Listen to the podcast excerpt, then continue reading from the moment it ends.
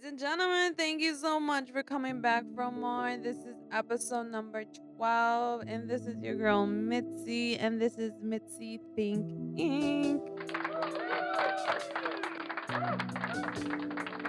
I just want to say thank you for tuning in, and we are going to be continuing on Emotions Week by breaking down gratitude and what it means to you, what it means to me. Let's just think about what gratitude is. Per Merriam Webster states that it is a quality or feeling of being grateful or thankful. However, per LADog.com, gratitude has been a long term focus of philosophy in many world religions, and it has been noted that gratitude can exist as a short term emotional state or can exist as an ongoing personality trait. Something to ponder on.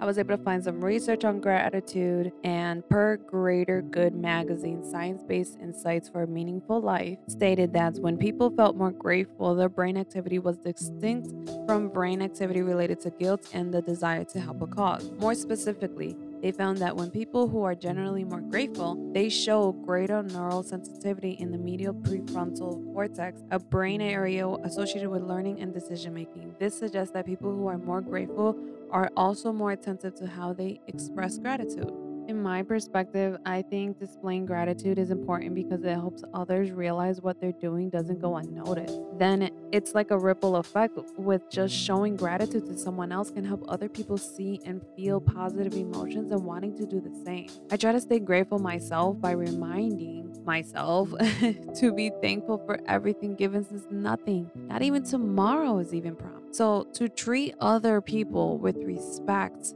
just because they're a human being and they're breathing and they at least deserve respect. Since I know at the end of the day, we all just need each other. Each human being needs one another because each one of us brings a quality into this world that someone can benefit from. So, in other words, I just try to stay focused on the good and it helps me stay grateful, pretty much. So, it's time for the fun facts. From Forbes.com, seven facts and benefits of gratitude are number one, opens door to more relationships. Number two, improves psychological health. Number three, improves physical health. Number four, enhances empathy and reduces aggression. Five, people sleep better. Like, hello. Number six, improves self esteem. Yay. And number seven, increases mental strength. Yay. That's what we want, don't we? Don't we?